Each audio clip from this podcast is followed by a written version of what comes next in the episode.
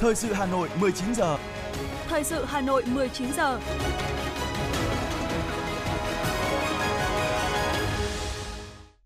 Xin kính chào quý vị và các bạn. Bây giờ là chương trình thời sự của Đài Phát thanh và Truyền hình Hà Nội. Chương trình tối nay thứ bảy ngày 13 tháng 1 có những nội dung chính sau đây. Thu phí đường nối cao tốc Nội Bài Lào Cai đi Sapa từ 16 tháng 1. Bộ Giáo dục và Đào tạo ban hành thông tư quy định về việc lựa chọn sách giáo khoa trong các cơ sở giáo dục phổ thông. Khối các trường quân đội lần đầu xét tuyển bằng học bạ. Hà Nội đứng đầu bảng xếp hạng điểm đến ẩm thực năm 2024. Phần tin thế giới có những sự kiện đáng chú ý. Đức vẫn là nước xuất khẩu bia hàng đầu ở Nga. Bão tuyết dữ dội can quét hơn một nửa nước Mỹ. Và sau đây là nội dung chi tiết. Mời quý vị cùng nghe. Thưa quý vị, thu phí đường nối cao tốc Nội Bài Lào Cai đi Sapa bắt đầu từ 0 giờ ngày 16 tháng 1 tại trạm thu đặt ở đầu đường dẫn vào cầu Móng Xến, xã Trung Cải, thị xã Sapa, tỉnh Lào Cai, còn được mệnh danh là cầu cạn cao nhất Việt Nam. Việc thu phí đường nối cao tốc Nội Bài Lào Cai đi Sapa theo mức giá được Ủy ban nhân dân tỉnh Lào Cai quy định đối với các loại xe ô tô dưới 12 chỗ, xe tải có tải trọng dưới 2 tấn và các loại xe vận tải khách công cộng, tức xe buýt sẽ được áp dụng mức thu 25.000 đồng một vé một lượt. Còn 4 nhóm phương tiện chở khách, chở hàng hóa có số chỗ ngồi, tải trọng, kích thước lớn hơn, mức giá qua trạm được áp cao hơn từ 35.000 đến 120.000 đồng một vé một lượt. Mức giá nói trên đã bao gồm 10% thuế VAT. Kể từ thời điểm bắt đầu thu phí đến hết ngày 30 tháng 6 năm 2024, thuế VAT được áp dụng chính sách giảm 2% theo nghị quyết của Quốc hội. Như vậy, với mức thuế ưu đãi 8%, giá vậy áp dụng cho các xe ô tô dưới 12 chỗ, xe tải có tải trọng dưới 2 tấn và các loại xe buýt vận tải khách công cộng sẽ còn 24.000 đồng một lượt. Giá vé của 4 nhóm phương tiện khác cũng giảm tương ứng, còn từ 34.000 đến 117.000 đồng một vé một lượt. Cơ quan Cảnh sát điều tra Công an huyện Sóc Sơn đã có quyết định khởi tố vụ án, khởi tố bị can đối với Nguyễn Đức Hoàng và Hà Công Vinh để điều tra về tội cố ý làm hư hỏng tài sản. Qua điều tra ban đầu, cơ quan công an xác định nhà của Nguyễn Đức Hoàng thuộc diện bị cưỡng chế do xây dựng trái phép trên địa bàn xã Minh Phú. Do bực tức vì phải tháo rỡ công trình, Hoàng đã nảy sinh ý định trả thù chủ tịch Ủy ban nhân dân xã Minh Phú. Sau đó, Hoàng đã bàn bạc với Vinh ném chất bẩn vào nhà chủ tịch Ủy ban nhân dân xã Minh Phú để đe dọa cảnh cáo. Hoàng đi mua khoảng 10 chai mắm tôm trộn vào dầu thải và sơn tạo thành chất bẩn. Đến khoảng 1 giờ ngày 11 tháng 5 năm 2023, các đối tượng ném chất bẩn vào cổng, tường, sân nhà chủ tịch Ủy ban nhân dân xã Minh Phú. Tổng giá trị thiệt hại tài sản khoảng 15 triệu đồng. Sau khi gây án, các đối tượng đã bỏ trốn khỏi nơi cư trú. Bộ Công Thương đã vừa ban hành quyết định số 63 QĐ-BCT về việc thu hồi giấy xác nhận đủ điều kiện làm thương nhân đầu mối kinh doanh xăng dầu đối với công ty trách nhiệm hữu hạn vận tải thủy bộ Hải Hà, địa chỉ trụ sở chính tại số 132, khu 6, thị trấn Diêm Điền, huyện Thái Thụy, tỉnh Thái Bình. Quyết định có hiệu lực kể từ ngày ký. Cùng ngày, Bộ Công Thương đã có văn bản gửi Tập đoàn Xăng dầu Việt Nam Tổng công ty dầu Việt Nam, Tổng công ty cổ phần công ty trách nhiệm hữu hạn một thành viên, Tổng công ty xăng dầu quân đội bảo đảm nguồn cung xăng dầu trên địa bàn Thái Bình, Hải Phòng, Hà Nội, Quảng Ninh thực hiện công tác quản lý nhà nước trong hoạt động kinh doanh xăng dầu, Bộ Công Thương đề nghị các doanh nghiệp chuẩn bị nguồn hàng tăng cường cung ứng xăng dầu cho các cửa hàng bán lẻ xăng dầu thuộc hệ thống phân phối của doanh nghiệp tại tỉnh Thái Bình, thành phố Hải Phòng, thành phố Hà Nội và tỉnh Quảng Ninh, góp phần đảm bảo nguồn cung xăng dầu cho thị trường trong nước, không để xảy ra tình trạng thiếu hụt nguồn cung xăng dầu trên địa bàn các tỉnh thành phố nêu trên, nhất là trong dịp Tết Nguyên đán Giáp Thìn 2024 sắp tới. Theo số liệu từ Cục Đầu tư nước ngoài thuộc Bộ Kế hoạch và Đầu tư, lũy kế đến hết năm 2023, Việt Nam thu hút được 39.140 dự án đầu tư trực tiếp nước ngoài FDI với tổng vốn đăng ký đạt 468,917 tỷ đô la Mỹ. Trong đó, 10 địa phương thu hút FDI nhiều nhất bao gồm thành phố Hồ Chí Minh, Hà Nội, Bình Dương, Đồng Nai, Bà Rịa Vũng Tàu, Hải Phòng, Bắc Ninh, Thanh Hóa, Long An và Quảng Ninh. Mới đây, tại hội nghị tổng kết công tác năm 2023, triển khai nhiệm vụ năm 2024 của ngành kế hoạch và đầu tư, Thứ trưởng Bộ Kế hoạch và Đầu tư cho biết, vị trí vai trò của Việt Nam trong dòng chảy FDI toàn cầu tiếp tục được nâng lên.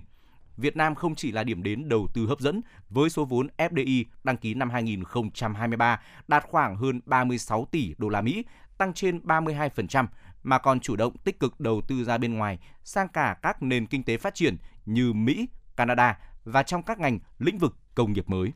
Sau 8 năm xây dựng, nhà máy xử lý nước thải lớn nhất Hà Nội có thể vận hành thử 40% công suất thiết kế vào tháng 3 và tăng dần khi hoàn thành các gói thầu. Theo báo cáo của Ban chỉ đạo chương trình 03, chương trình chỉnh trang phát triển đô thị và kinh tế đô thị giai đoạn 2021-2025, khi nhà máy vận hành thử, các tuyến ống có thể thu gom khoảng 90.000 mét khối một ngày đêm. Nhà máy xử lý nước thải Yên Xá, xã Tịnh Liệt, huyện Thanh Trì được khởi công năm 2016. Dự án sử dụng vốn vay ODA của Nhật Bản với tổng mức đầu tư hơn 16.000 tỷ đồng. Nhà máy hoạt động sẽ góp phần xử lý một phần nước thải sinh hoạt cho các quận Đống Đa, Ba Đình, Tây Hồ, Cầu Giấy, Hà Đông, Hai Bà Trưng và huyện Thanh Trì.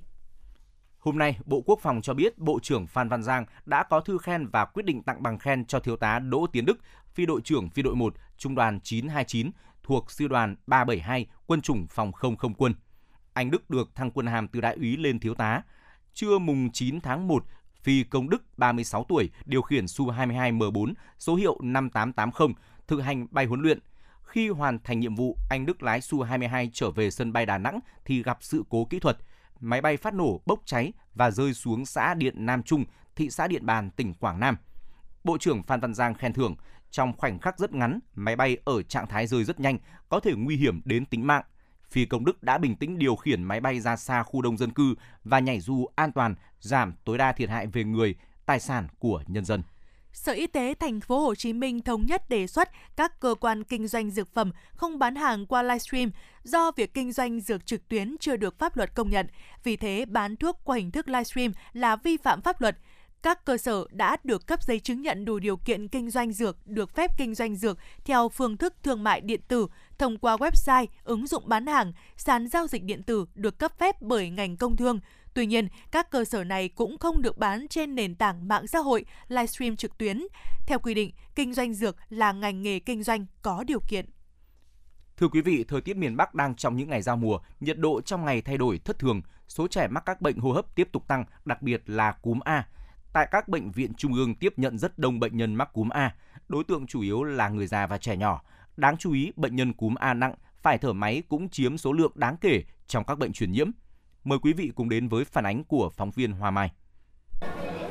Sau một đêm sốt cao đến hơn 40 độ C, một bệnh nhi gần 2 tuổi ở huyện Đông Anh, Hà Nội đã buộc phải chuyển lên bệnh viện Nhi Trung ương để điều trị và buộc phải thở oxy. Sau khi làm các xét nghiệm, bệnh nhi được chẩn đoán mắc cúm A biến chứng nặng. Anh Nguyễn Minh Tuấn, bố của bệnh nhi cho biết, ban đầu trẻ cũng chỉ có các triệu chứng thông thường như sốt, ho, nên gia đình cũng không nghĩ đến mắc cúm A. Cháu thì đầu tiên mình ở nhà thì không biết là nó là viêm uh, viêm cúm A, chỉ nghĩ là viêm uh, viêm phổi, viêm thanh quản thôi. Tiến sĩ bác sĩ Đỗ Thúy Nga, Trung tâm Bệnh nhiệt đới Bệnh viện Nhi Trung ương cho biết, số ca mắc cúm A vào điều trị thời điểm này tăng gấp 3 lần so với các tháng trước. Trung bình mỗi ngày dao động từ 60 đến 80 ca bệnh nội trú, chiếm khoảng 1 phần 2 số trẻ điều trị. Các cái căn nguyên đường hô hấp ừ, nói chung cũng như là cái tình trạng mắc cúm thì ừ, xảy ra ở những cái trẻ mà ừ, thực ra thì tất cả các lứa tuổi đều có thể mắc nhưng tuy nhiên thì các cái tình trạng bệnh nặng phải nhập viện thì hay xảy ra ở cái nhóm trẻ ờ, nhỏ dưới 5 tuổi đặc biệt là những trẻ mà dưới 2 3 tuổi thì các cái tình trạng bệnh lý ờ, hô hấp này thì thường ở cái mức độ nặng hơn và có thể sẽ phải tỷ lệ nhập viện ở những cái nhóm trẻ nhỏ này cao hơn. Còn tại khoa hồi sức tích cực của bệnh viện Bệnh nhiệt đới Trung ương có tới 20% số giường có bệnh nhi đang điều trị cúm A. Tại đây đã không còn chỗ trống như cách đây vài tháng. Nhiều bệnh nhân có các bệnh lý nền như cao huyết áp, tim mạch, tiểu đường nên khi mắc cúm A đã bị biến chứng nặng. Tiến sĩ bác sĩ Trần Văn Giang cho biết, đa số các trường hợp này đều phải thở máy dài ngày. Tuy nhiên, bệnh viện vẫn đang trang bị đầy đủ máy móc và hóa chất để điều trị cho các bệnh nhân. Trong khoảng à, 2 tuần trở lại đây thì à, có 74 bệnh nhân nhiễm cúm A đã nhập và điều trị. À, đa phần thì chúng tôi nhận thấy là các bệnh nhân này thì đều có các bệnh nền và là xảy ra ở những người cao tuổi khi mà không chỉ có một thậm chí là có thể có hai bệnh nền hiện tại thì mặc dù con số ghi nhận có tăng nhẹ cái số lượng bệnh nhân cúm nhập viện tuy nhiên thì bệnh viện vẫn hoàn toàn có đầy đủ về cơ sở vật chất cũng như là trang thiết bị máy móc để đáp ứng Trong thời điểm như hiện nay, nhiệt độ và độ ẩm không khí thay đổi thất thường là điều kiện thích hợp cho các mầm bệnh, trong đó có cúm A phát triển mạnh. Theo Tổ chức Y tế Thế giới WHO, bệnh cúm A là bệnh truyền nhiễm hô hấp cấp tính do virus cúm A gây ra và rất dễ lây từ người bệnh sang người lành thông qua các giọt bắn nhỏ khi nói chuyện, ho, hắt hơi hoặc lây qua tiếp xúc với một số đồ vật có chứa virus qua bàn tay đưa lên mắt, mũi, miệng. Trẻ sơ sinh, trẻ có bệnh nền như rối loạn chuyển hóa, tim bẩm sinh, phổi tắc nghẽn mãn tính, nếu mắc cúm A rất nguy hiểm, tăng nguy cơ biến chứng nặng, bội nhiễm, đồng nhiễm. Để chủ động phòng ngừa bệnh, người dân cần thực hiện tốt vệ sinh cá nhân, rửa tay thường xuyên, đeo khẩu trang khi ra đường, tránh tụ tập đông, che miệng và mũi khi ho và hắt hơi. Và cách tốt nhất để phòng ngừa cúm A là thực hiện tiêm vaccine cúm hàng năm. Các đối tượng có nguy cơ cao như người cao tuổi và trẻ em từ 6 đến 5 tuổi, đặc biệt là từ 6 đến 2 tuổi, cần tiêm trước mùa dịch để phòng bệnh.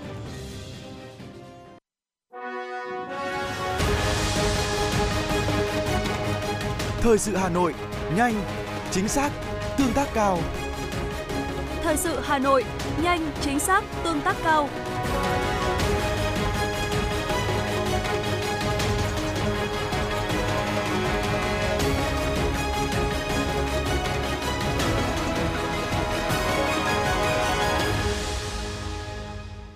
Tiếp nối chương trình là những thông tin đáng chú ý khác. Bộ Giáo dục và Đào tạo vừa ban hành thông tư quy định về việc lựa chọn sách giáo khoa trong các cơ sở giáo dục phổ thông. Theo đó, Hội đồng xây dựng kế hoạch tổ chức lựa chọn sách giáo khoa của cơ sở giáo dục và phân công nhiệm vụ cho các thành viên hội đồng. Căn cứ vào kế hoạch của hội đồng và tiêu chí lựa chọn sách giáo khoa, tổ trưởng tổ chuyên môn xây dựng kế hoạch tổ chức lựa chọn sách giáo khoa cho từng môn học được cơ cấu trong tổ chuyên môn, báo cáo người đứng đầu trước khi thực hiện. Tổ chức cho toàn bộ giáo viên môn học của cơ sở giáo dục, bao gồm giáo viên biên chế, hợp đồng, biệt phái, thỉnh giảng, dạy liên trường tham gia lựa chọn sách giáo khoa của môn học đó. Chậm nhất 20 ngày trước phiên họp đầu tiên của tổ chuyên môn, tổ trưởng tổ chuyên môn tổ chức cho giáo viên môn học nghiên cứu các sách giáo khoa của môn học, viết phiếu nhận xét, đánh giá các sách giáo khoa môn học theo các tiêu chí lựa chọn sách giáo khoa. Sách giáo khoa được lựa chọn bảo đảm có từ 1 phần 2 số giáo viên môn học trở lên bỏ phiếu lựa chọn. Trường hợp không có sách giáo khoa nào đạt từ 1 phần 2 số giáo viên môn học trở lên bỏ phiếu lựa chọn – thì tổ chuyên môn phải thảo luận, bỏ phiếu lựa chọn lại. Sách giáo khoa được lựa chọn là sách giáo khoa có số giáo viên môn học bỏ phiếu lựa chọn cao nhất trong lần bỏ phiếu thứ hai. Tại chương trình tư vấn tuyển sinh hướng nghiệp tổ chức hôm nay tại Nghệ An, Trung tá Phạm Hồng Thái, Phó trưởng phòng đào tạo Học viện Khoa học Quân sự Bộ Quốc phòng cho biết phương thức tuyển sinh của khối các trường quân đội năm nay có hai điểm mới. Thứ nhất, các trường sẽ sử dụng điểm thi đánh giá năng lực của Đại học Quốc gia Hà Nội và Đại học Quốc gia Thành phố Hồ Chí Minh. Chỉ tiêu cho phương thức này khoảng 20%. Thứ hai là xét học bạ, trừ Học viện Kỹ thuật Quân sự và Học viện Quân y, những trường còn lại của khối quân đội sẽ dành khoảng 10% để xét học bạ. Điều kiện cần là thí sinh có điểm tổng kết mỗi năm trung học phổ thông từ 7 trở lên, riêng các môn trong tổ hợp xét tuyển tối thiểu đạt 7,5. Ba phương thức còn lại được giữ ổn định, gồm xét tuyển theo quy định của Bộ Giáo dục và Đào tạo, xét tuyển học sinh giỏi theo quy định của Bộ Quốc phòng, xét điểm thi tốt nghiệp trung học phổ thông. Ông cũng lưu ý rằng thí sinh quy trình này xét tuyển vào trường quân đội gồm hai bước chính, sơ tuyển và xét tuyển. Thí sinh cần làm hồ sơ sơ tuyển tại Ban Chỉ huy quân sự quận huyện nơi đăng ký thường trú. Ở bước này, thí sinh sẽ được sơ tuyển về chính trị, độ tuổi và sức khỏe. Toàn thành phố hiện có 2.519 cơ sở giáo dục mầm non độc lập tư thục, tăng 58 cơ sở so với cùng kỳ năm trước nhằm tăng cường quản lý hoạt động của các cơ sở giáo dục mầm non độc lập tư thục, hạn chế và ngăn ngừa các nguy cơ có thể gây tai nạn thương tích cho trẻ mầm non. Sở Giáo dục và Đào tạo Hà Nội yêu cầu các phòng giáo dục và đào tạo quận, huyện, thị xã duy trì việc công khai danh sách các cơ sở giáo dục mầm non độc lập tư thục thuộc địa bàn quản lý. Đồng thời, danh sách các cơ sở giáo dục mầm non độc lập tư thục cũng được Sở Giáo dục và Đào tạo cập nhật đăng tải trên cổng thông tin điện tử tại địa chỉ http 2 gạch chéo gạch chéo hanoi.edu.vn theo định kỳ. Ngoài số lượng các cơ sở giáo dục mầm non độc lập tư thục nói trên, trên địa bàn thành phố còn có hơn 1.100 trường mầm non. Tổng số trẻ đang được chăm sóc, nuôi dưỡng, giáo dục ở các trường, cơ sở giáo dục mầm non độc lập tư thục trên địa bàn Hà Nội hiện nay là hơn 513.000 trẻ. Sáng nay tại Trung tâm Văn hóa Thông tin và Thể thao huyện Quốc Oai, Sở Lao động Thương binh và Xã hội Hà Nội phối hợp với Ủy ban Nhân dân huyện Quốc Oai, chỉ đạo Trung tâm Dịch vụ Việc làm, Phòng Lao động Thương binh và Xã hội huyện Quốc Oai tổ chức phiên giao dịch và tư vấn việc làm huyện Quốc Oai năm 2024 có tới 2.986 chỉ tiêu, bao gồm 570 chỉ tiêu tuyển sinh và 2.416 chỉ tiêu tuyển dụng tại phiên này. Phó Giám đốc Sở Lao động Thương minh và Xã hội nhấn mạnh, phiên giao dịch việc làm này sẽ tạo sự khởi đầu thuận lợi cho công tác lao động, người có công và xã hội nói chung, cũng như công tác giải quyết việc làm nói riêng trên địa bàn huyện năm 2024. Ngoài ra, tại phiên giao dịch việc làm có hơn 400 chỉ tiêu du học, xuất khẩu lao động tới các quốc gia vùng lãnh thổ như Đức, Đài Loan Trung Quốc, Hàn Quốc, Nhật Bản. Ngày hôm nay, Liên đoàn Lao động tỉnh Cao Bằng tổ chức chương trình Tết Xuân Vầy, Xuân Chia Sẻ, Xuân Giáp Thìn năm 2024. Chương trình đã tặng trên 3.000 xuất quà, 350 phiếu mua hàng không đồng cho đoàn viên, người lao động có hoàn cảnh khó khăn. Tại chương trình, ban tổ chức đã trao trên 3.000 xuất quà trị giá hơn 2 tỷ và phát 350 phiếu mua hàng không đồng cho công nhân viên chức, đoàn viên công đoàn có hoàn cảnh khó khăn. Cùng với đó, Liên đoàn Lao động tỉnh Cao Bằng cũng tổ chức các hoạt động chăm lo đời sống tinh thần cho đoàn viên công đoàn như tổ chức các gian hàng giảm giá với các mặt hàng, sản phẩm phong phú, tổ chức các trò chơi dân gian, vui chơi có thưởng với nhiều phần quà có giá trị.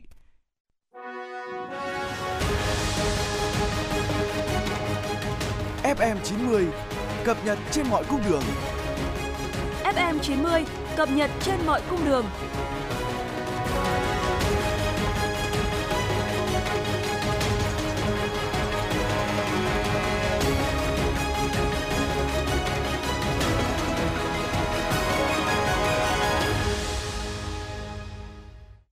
Bản tin thời sự xin được tiếp tục với những thông tin đáng chú ý khác. Thưa quý vị, hôm nay Sở Văn hóa Thể thao và Du lịch Lâm Đồng cho biết đơn vị đã có quyết định xử lý vi phạm hành chính đối với 8 hướng dẫn viên du lịch người Việt Nam. Những người này đã có hành vi vi phạm không hướng dẫn khách du lịch theo phân công nhiệm vụ được giao hoặc theo hợp đồng hướng dẫn mà để người nước ngoài tự ý hướng dẫn thuyết minh du lịch tại nhiều điểm đến đòi hỏi sự am hiểu kiến thức lịch sử địa phương. Việc này có thể dẫn đến cung cấp thông tin sai lệch cho du khách. Thanh tra Sở Văn hóa, Thể thao và Du lịch đã nhắc nhở, chấn chỉnh, lập biên bản và ra 8 quyết định xử lý vi phạm hành chính với các hướng dẫn viên người Việt Nam, tiền phạt là 5 triệu đồng một người. Đối với hoạt động hướng dẫn do người Hàn Quốc thực hiện, đoàn kiểm tra đã yêu cầu viết bản cam kết chấp hành đầy đủ, nghiêm túc các quy định của pháp luật Việt Nam về hướng dẫn viên du lịch và không tiến hành xử phạt hành chính.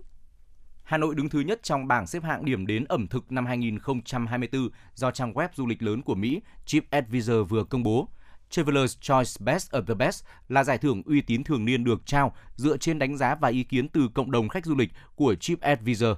Ở hạng mục điểm đến ẩm thực tốt nhất, thủ đô Hà Nội được vinh danh ở thứ tự cao nhất. Năm qua, các món ăn ở Hà Nội luôn được truyền thông quốc tế và du khách trong cũng như ngoài nước đánh giá cao – một số địa chỉ ăn uống hàng đầu ở Hà Nội được người dùng Chip Advisor gợi ý gồm bún chả Hương Liên, cà phê Giảng, chả cá Thăng Long, kem Tràng Tiền, phở Lý Quốc Sư, bún bò Nam Bộ, Bạch Phương, bánh mì 25, vân vân.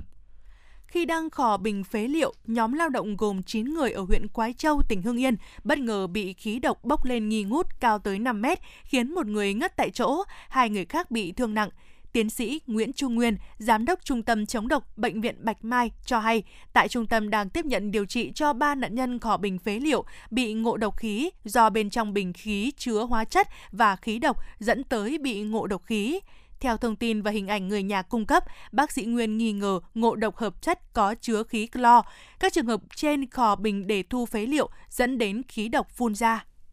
Thưa quý vị, sáng nay tại phiên đấu giá biển số ô tô online, biển số siêu VIP ngũ quý 9 của Hà Nội 30K 99999 đã bất ngờ xác lập kỷ lục mới với số tiền 75,275 tỷ đồng. Như vậy, tính từ lúc diễn ra các cuộc đấu giá biển số xe, trong số hơn 11.200 biển số được ghi nhận kết quả đấu giá thành công, thì biển 30K 99999 hiện giữ kỷ lục cao nhất về mức trúng đấu giá.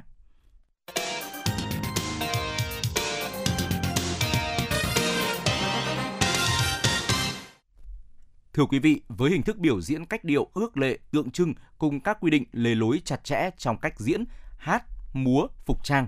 tuồng là bộ môn nghệ thuật mang tính mẫu mực, độc đáo, song cũng là loại hình kén người xem nhất của sân khấu dân tộc. Nhằm mở ra cơ hội đưa tuồng tiếp cận đông đảo công chúng, đặc biệt là khán giả trẻ, Những năm qua, nhà hát tuồng Việt Nam đã chủ động xây dựng chương trình giới thiệu nghệ thuật tuồng với khán giả trẻ, từng bước rút ngắn khoảng cách với đối tượng khán giả này. Mời quý vị cùng đến với ghi nhận của phóng viên Thành Duyên.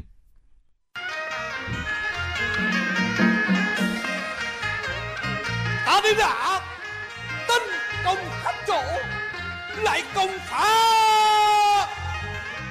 nhiều nơi nhất chân đô có cơ hội được thưởng thức, trải nghiệm và tìm hiểu nghệ thuật tuồng thông qua một số hoạt động ngoại khóa của trường phối hợp với Nhà hát tuồng Việt Nam. Nguyễn Vĩnh Phương, sinh viên trường Đại học Khoa học Xã hội Nhân văn Hà Nội chia sẻ, dần yêu thích môn nghệ thuật này lúc nào không hay.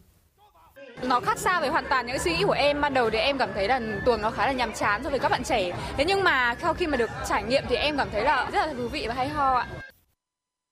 Ông Tạ Văn Sốp, Phó Giám đốc Nhà hát tuồng Việt Nam cho biết, kết hợp và quảng bá nghệ thuật tuồng tại một số trường đại học, cao đẳng trên địa bàn thủ đô là một trong những nội dung của chương trình giới thiệu nghệ thuật tuồng với khán giả trẻ mà nhà hát tuồng triển khai những năm gần đây nhằm đưa nghệ thuật tuồng tới gần hơn với thế hệ trẻ.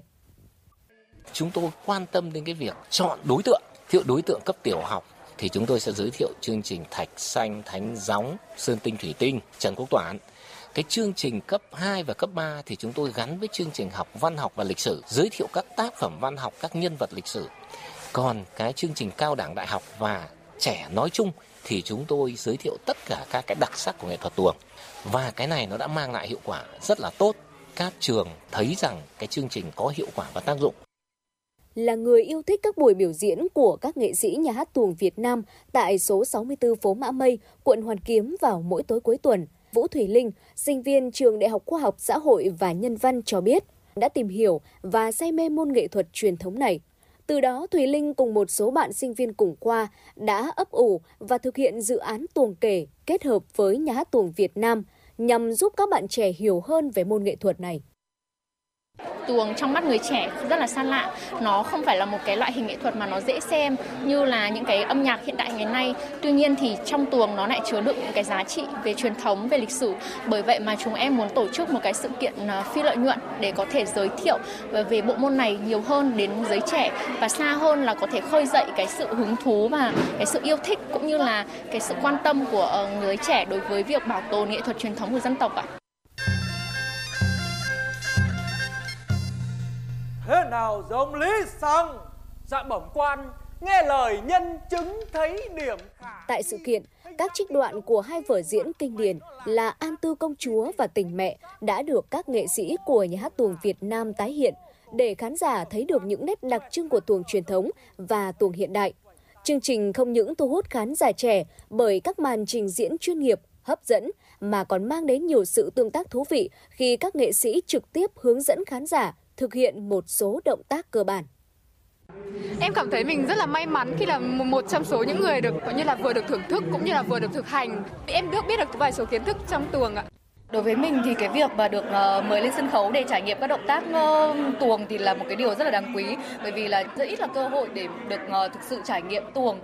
Theo mình thì nhà hát tuồng nên có thêm nhiều các cái show diễn hơn nữa và vừa quảng bá tốt các cái show hiện có và vừa đồng thời là mở thêm nhiều show nữa để cho mọi nhiều người hơn nữa có thể tiếp cận được với nghệ thuật tuồng đã và đang có những tín hiệu tích cực của những người trẻ trong việc tiếp cận và cảm thụ nghệ thuật sân khấu truyền thống. Tuy nhiên, theo ông Nguyễn Hoàng Hiệp, chuyên viên nội dung Trung tâm xúc tiến và quảng bá di sản văn hóa phi vật thể Việt Nam, nghệ thuật tuồng cần được trình diễn trên nhiều sân khấu khác nhau, xây dựng các tích tuồng phù hợp với từng sân khấu biểu diễn và co lịch trình biểu diễn đều đặn để không những tiếp cận mà còn thấm sâu trong nhận thức của khán giả trẻ. Cái tính chất quan trọng đó là làm thế nào đấy để các dạng sân khấu hiện đại có thể tương thích được với các loại hình nghệ thuật này. Ờ, thì tương tự với nghệ thuật tuồng thì mình thấy rằng là chúng ta sẽ có rất là nhiều các cái không gian có thể biểu diễn khác nhau và đâu đấy thì không gian sân khấu của nhà hát tuồng Việt Nam là một trong những điển hình nhất. Từ đây là mình nghĩ rằng mọi người cũng có thể mạnh dạn để làm thêm các cái dạng sân khấu khác à, ví dụ như là những cái không gian văn hóa sáng tạo này hay là mình sẽ gia giảm các cái nội dung tuồng vào trong chương trình giáo dục thì sân khấu của nó sẽ là giảng đường. Như vậy thì cái đất diễn của tuồng có thể sẽ dày dặn hơn nhiều chuyên gia văn hóa cũng cho rằng Nhà hát tuồng Việt Nam cần đẩy mạnh kết hợp với ngành giáo dục để nghệ thuật tuồng có thể thuận lợi tiếp cận công chúng trẻ ở các cơ sở giáo dục. Để bảo tồn, phát huy giá trị nghệ thuật tuồng nói riêng, sân khấu truyền thống nói chung một cách hiệu quả và bền vững nhất.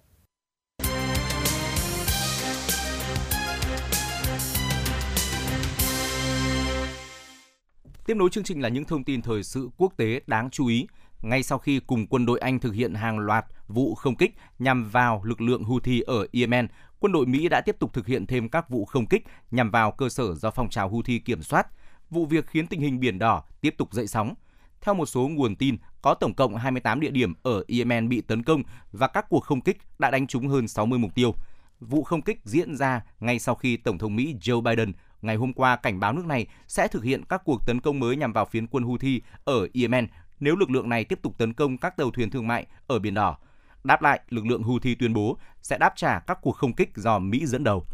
Tổng cộng 178 nhân viên bảo vệ trại giam và nhân viên hành chính đang bị các tù nhân bắt làm con tin tại các nhà tù trên toàn Ecuador Phát biểu trước báo giới, Tổng thống Ecuador nhấn mạnh chính phủ Ecuador sẽ thực hiện tất cả các hành động cần thiết để giải cứu các con tin. Ngoài ra, Tổng thống nước này cũng khẳng định ông sẽ không đàm phán với những kẻ khủng bố nhằm đáp trả những yêu cầu do một thủ lĩnh băng đảng tội phạm đưa ra. Ecuador đang phải đối mặt với thực trạng an ninh vô cùng bất ổn trong bối cảnh các băng đảng tội phạm hành hoành và tình trạng bạo lực dâng cao tại các nhà tù. Thành viên Nghị viện châu Âu của Phần Lan viết trên nền tảng X rằng ông đã đưa ra bản kiến nghị vào đầu tuần này và đã thu thập được 120 chữ ký. Đơn kiến nghị viện dẫn điều khoản 7 cho phép Liên minh châu Âu có thể đình chỉ tư cách một thành viên vì vi phạm các giá trị của khối như nhân quyền, dân chủ, bình đẳng và pháp quyền. Nếu 1 phần 3 số thành viên của Ủy ban châu Âu và đa số 2 phần 3 trong nghị viện gồm 705 thành viên tán thành, các quyền của Hungary tạm bị tước bỏ, bao gồm cả quyền bỏ phiếu trong Hội đồng châu Âu. Nghị sĩ này nhấn mạnh việc tước bỏ các quyền của Thủ tướng Hungary là cách duy nhất để bảo vệ các giá trị của Liên minh châu Âu và đảm bảo hoạt động của các quá trình ra quyết định trong khối. Hôm nay Triều Tiên sẽ giải tán các tổ chức phụ trách trao đổi cấp dân sự với Hàn Quốc. Quyết định trên được đưa ra trong cuộc họp của các quan chức Triều Tiên nhằm thực hiện chuyển đổi chính sách đối với Hàn Quốc, theo chỉ thị của nhà lãnh đạo Kim Jong-un trong cuộc họp quan trọng của Đảng Lao động Triều Tiên hồi tháng trước. Tất cả các tổ chức liên quan tại Triều Tiên, bao gồm Ủy ban Triều Tiên về thực hiện tuyên bố chung ngày 15 tháng 6, Liên minh Liên quốc gia vì sự thống nhất hai miền Triều Tiên, Hội đồng Tư vấn Hòa giải Dân tộc và Hội đồng Thống nhất đất nước Tangun sẽ được điều chỉnh lại. Triều Tiên đang thay đổi cách xử lý các mối quan hệ với Hàn Quốc, đưa ra những điều chỉnh đối với các cơ quan chính sách và chính phủ, trong đó có thể đưa Bộ Ngoại giao tiếp quản quan hệ với Hàn Quốc thương mại giữa Nga và Trung Quốc đạt mức kỷ lục 240 tỷ đô la Mỹ trong năm 2023. Con số này vượt mục tiêu 200 tỷ đô la Mỹ theo cam kết giữa Tổng thống Nga Putin và Chủ tịch Trung Quốc Tập Cận Bình. Tổng cục Dữ liệu Hải quan Trung Quốc cho biết, kim ngạch hai chiều với Nga năm 2023 tăng hơn 26% so với năm trước. Tương tự, xuất khẩu của Trung Quốc sang Nga tăng gần 47%, trong khi nhập khẩu từ Nga tăng 13% trong năm 2023. Trong bối cảnh bị các quốc gia phương Tây áp đặt hàng loạt biện pháp trừng phạt, Nga đã thúc đẩy mối quan hệ với Trung Quốc. Với việc mất đi thị trường năng lượng phương Tây, Nga ngày càng phụ thuộc nhiều hơn vào doanh thu từ hoạt động xuất khẩu dầu sang Trung Quốc. Dữ liệu xuất khẩu trong 10 tháng đầu năm 2023 cho thấy Đức chiếm khoảng 1 phần 3, tức là trên 30% thị phần nhập khẩu bia của thị trường Nga vào năm 2023. Doanh số bán bia của Đức sang Nga tăng 32% so với cùng kỳ năm 2022 lên 96 triệu đô la Mỹ, bất chấp các lệnh trừng phạt của phương Tây nhằm vào Nga liên quan đến xung đột ở Ukraine. Tiếp theo là Lithuania và Latvia, mỗi nước chiếm hơn 15% lượng đồ uống nhập khẩu của Nga. Khu vực Trung Tây và Tây Bắc nước Mỹ đang hứng chịu đợt bão tuyết dữ dội và rông bão với gió giật lên tới 100 km một giờ, khiến hàng nghìn chuyến bay phải hủy, hoãn, nhiều khu vực rơi vào tình trạng mất điện trên diện rộng. Các đợt bão tuyết kèm theo mưa lớn và gió giật đã bao trùm gần một nửa nước Mỹ, khu vực Trung Tây và đang di chuyển dần sang phía đông. Dự kiến cuối tuần này, tuyết tiếp tục rơi dày ở khu vực Trung Tây, trong khi các đợt bão mùa đông với mưa lớn, gió giật và giá lạnh sẽ tấn công khắp các bang bờ đông và đông bắc của nước Mỹ khoảng 150 triệu người dân Mỹ có thể bị ảnh hưởng trong đợt bão tuyết nghiêm trọng này khi tất cả các bang nước Mỹ đều phải ban hành tình trạng thời tiết khẩn cấp ở các mức độ khác nhau.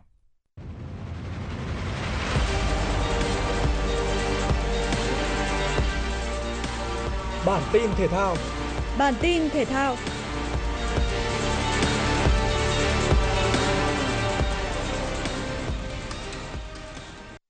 Ngày mai, thầy trò huấn luyện viên Philip Chusie sẽ chính thức bước vào trận đấu gia quân trong khuôn khổ bảng D vòng chung kết Asian Cup 2023. Sau trận giao hữu với đội tuyển Kyrgyzstan, ông Chusie đã chốt được danh sách 26 cầu thủ tham gia thi đấu chính thức tại buổi tập luyện cuối cùng, trước khi ra sân gặp nhà đương kim áo quân Nhật Bản. Bốn cái tên sẽ chia tay với các đồng đội, lần lượt là tiền vệ Phạm Văn Luân, Triệu Việt Hưng, Lê Văn Đô và tiền đạo Bùi Vĩ Hào. Tại buổi tập huấn, huấn luyện viên Chuse cùng các học trò vẫn tiếp tục áp dụng lối chơi bóng nhanh ít chạm trong khoảng cách gần và tập cường độ cao. Bên cạnh đó, lực lượng đội tuyển Việt Nam cũng được đảm bảo trước thềm thi đấu trận đầu tiên khi đón tin vui từ trung vệ Đỗ Duy Mạnh, người đã quay trở lại sân tập cùng các đồng đội sau chấn thương, củng cố thêm phòng ngự cho đội tuyển Việt Nam. Trận đấu giao quân của đội tuyển Việt Nam gặp Nhật Bản sẽ diễn ra vào lúc 18 giờ 30 ngày mai theo giờ Việt Nam. Sáng nay, câu lạc bộ Hà Nội đã tổ chức lễ ra mắt tân huấn luyện viên trưởng của câu lạc bộ. Cái tên sẽ ngồi vào chiếc ghế nóng là huấn luyện viên Daiki Iwamasa tới từ Nhật Bản. Chia sẻ với báo giới, giám đốc điều hành Hà Nội FC ông Nguyễn Quốc Tuấn cho biết, huấn luyện viên Daiki Iwamasa là người phù hợp nhất với câu lạc bộ Hà Nội hiện tại khi đáp ứng đủ các tiêu chí đề ra ở Nhật Bản. Vị huấn luyện viên này cũng được xem như một huyền thoại hàng đầu ở cương vị một cầu thủ.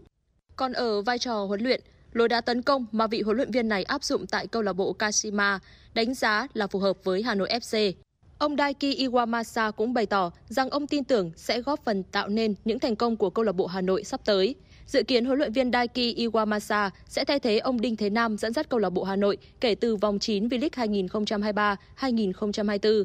Để chuẩn bị cho trận đấu mở màn gặp Guinea tại Cúp Quốc gia các châu Phi, đội chủ nhà bờ biển Nga đã bước vào buổi tập cuối cùng trước ngày khai mạc. Bờ biển Nga cũng đã đặt mục tiêu giành được Cúp Quốc gia châu Phi lần thứ ba kể từ sau những danh hiệu trước đó vào năm 1992 và 2015.